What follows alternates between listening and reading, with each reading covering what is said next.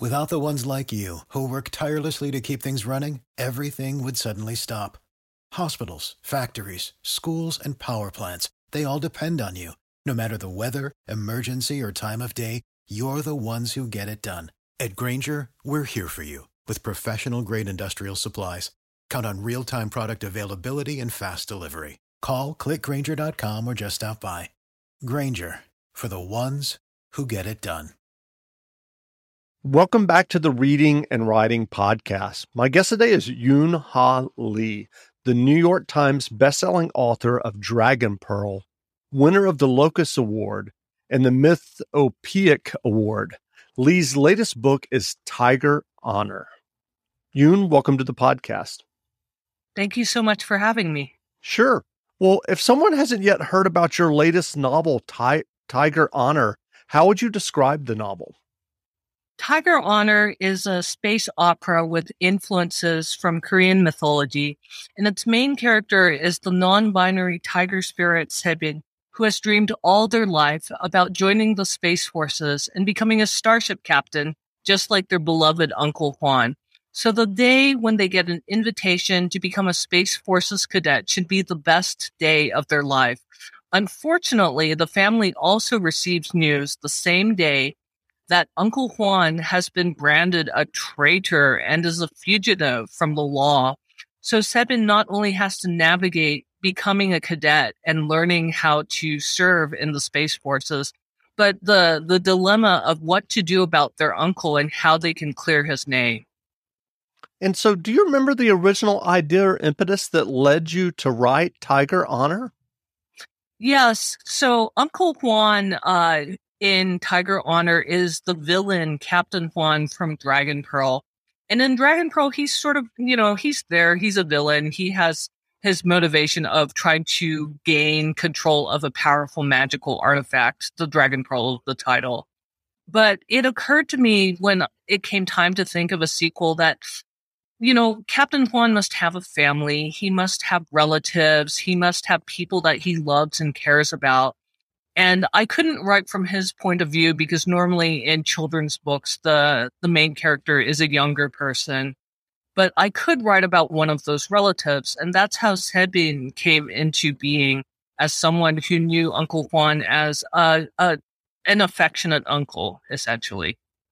And so, what was your writing journey that led you to writing, excuse me, writing and getting your first novel published? Oh, my very first novel. Gosh. Uh, so I had spent 10 years working on a novel that turned out not to gel or, you know, really be very coherent at all. And after that, my first novel was Nine Fox Gambit, which is a book for adults. And I spent several years writing that and kind of learning how to novel because I'd started in short stories and, you know, you can bang out a 5,000 word short story in a week or a few days, but um, I am not fast enough to bang out an 80,000, 100,000 word novel in a few days. it usually takes me a few months.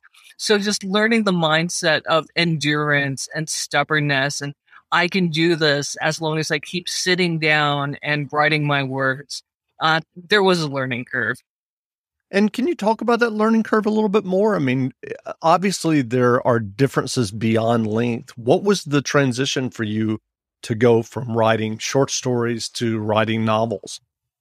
I think the two big things for me were plotting at a longer length and character development at a longer length. So I like to think of a short story as a single battle or a single assassination. You know, you have that big moment of clarity and something big happens and the character is changed forever. But a novel is more like going to war, like a whole campaign and a series of battles. And you know this applies not not just to military uh, fiction but to any sort of writing if if you look at it that way. But you have to sort of plan for the character to start in one place and end in another. And um it was tricky at first because I was not used to setting up that sort of sustained character arc or a sustained plot line. And I was used to only thinking in, you know, 4,000, 5,000 word chunks. So I definitely had to learn how to create that larger structure, that larger through line, which is really something you can only learn by doing a novel. Sure. And what's your writing process when you're working on a novel? Do you outline extensively or do you just dive in and follow the narrative? How does that work for you? Uh, I picked up this one great tip from my friend Layla Lawler, which is she does something called a fake blurb. So you know those blurbs that you read on the back of a book that it, it hopefully entices you to pick the book up. Sure. I write I write one of those for my book, even though it doesn't exist yet. Uh, partly to get up my enthusiasm for the book, but partly to keep myself on track. It's sort of like a mini synopsis, but more fun, I guess and then I expand on that and I do um, what I call a chapter outline where I write a, a, sentence or two saying, you know, what's the major conflict? What's the major thing that happens in this chapter? And what's the, uh, I call it an out, but sort of a mini cliffhanger. What do I end the chapter on? Because you don't want to end the chapter with, oh, and they went to sleep and it's boring and it's a great time to put down the book and do something else. You want to end on something that propels the reader into the next chapter and keeps them reading. I mean, I hope. Uh, so I, I generate that chapter outline and I make sure that I have a strong opening, a strong midpoint and a strong ending. And then I start writing and I do this in, you know, usually three to four hour sessions during the day. And I have to tell you, I make an outline every time. And except for that beginning, midpoint and end, you know how to book flights and hotels. All you're missing is a tool to plan the travel experiences you'll have once you arrive. That's why you need Viator. Book guided tours, excursions, and more in one place. There are over 300,000 travel experiences to choose from, so you can find something for everyone. And Viator offers free cancellation and 24 7 customer support for worry free travel. Download the Viator app now and use code Viator10 for 10% off your first booking in the app. Find travel experiences for you. Do more with Viator. Without the ones like you, who work tirelessly to keep things running, everything would suddenly stop Hospitals, factories, schools, and power plants, they all depend on you. No matter the weather, emergency, or time of day, you're the ones who get it done. At Grainger, we're here for you with professional grade industrial supplies. Count on real time product availability and fast delivery. Call clickgrainger.com or just stop by. Grainger for the ones who get it done. I throw out the outline and start winging it because I always come up with a better idea and the characters take on a life of their own. Well, I'm curious, how did you start working with Rick Riordan, the best-selling author of the Percy Jackson series, who's the, I guess you could say, the overarching editor of um, the novels that you're publishing? So back uh, several years ago with my former agent, Jennifer Jackson, uh, she told me about the Rick Riordan imprint and um, how Rick was looking to boost own voices authors from cultures that were maybe less commonly seen in children's literature. And she said, let's throw a ring in the hat. And I said to her, Jennifer, I've got a pitch for you.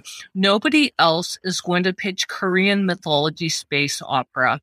And you can confirm this with um, my editor at Rick Riordan Presents, Steph Lurie. She will confirm that nobody else said in Korean mythology space opera.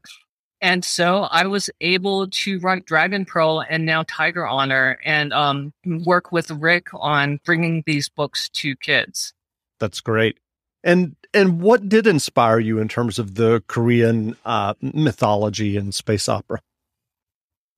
I think part of it was growing up with the folklore as a kid. So I'm Korean American mm-hmm. and I spent half my childhood in South Korea.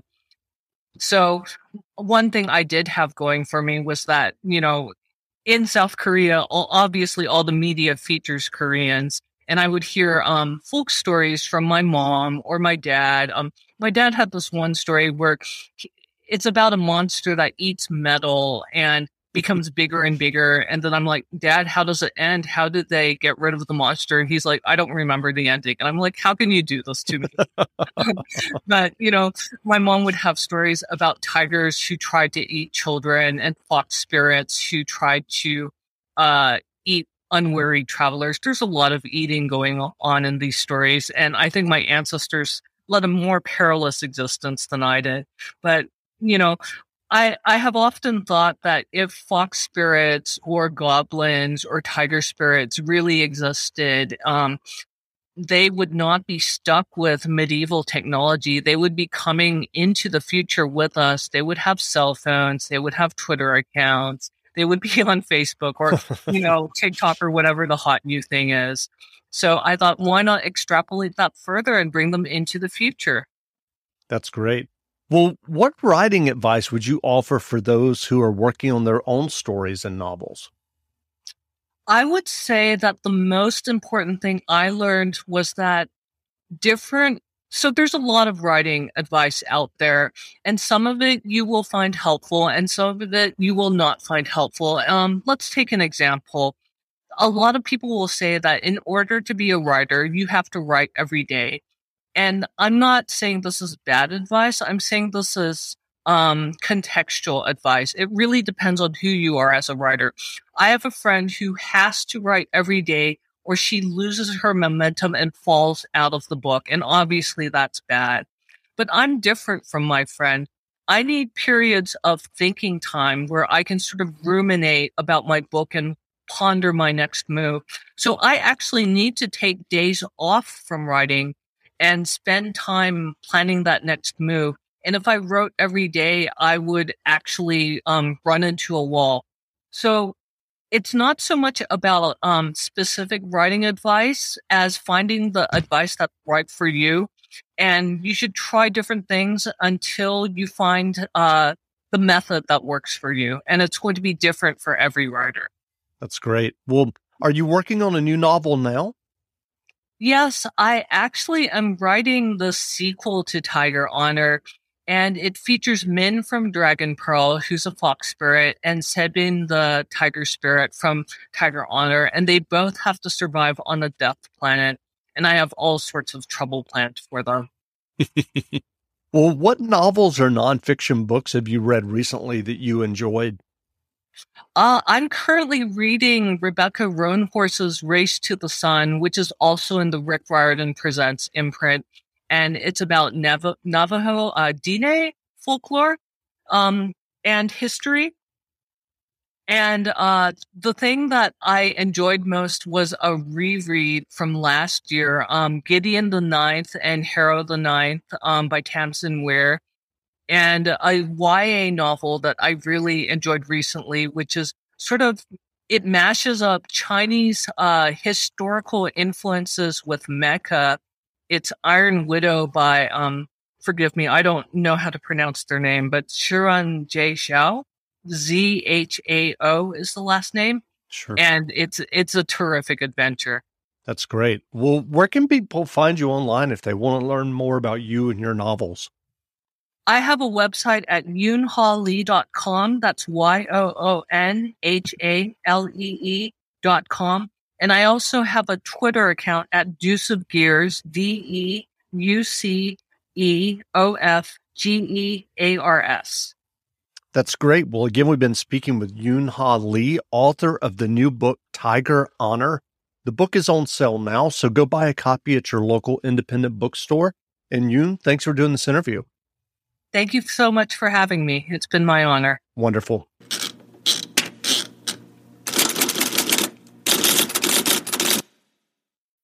When you need mealtime inspiration, it's worth shopping Kroger, where you'll find over 30,000 mouthwatering choices that excite your inner foodie. And no matter what tasty choice you make, you'll enjoy our everyday low prices, plus extra ways to save, like digital coupons worth over $600 each week. You can also save up to $1 off per gallon at the pump with fuel points. More savings and more inspiring flavors make shopping Kroger worth it every time. Kroger, fresh for everyone. Fuel restrictions apply.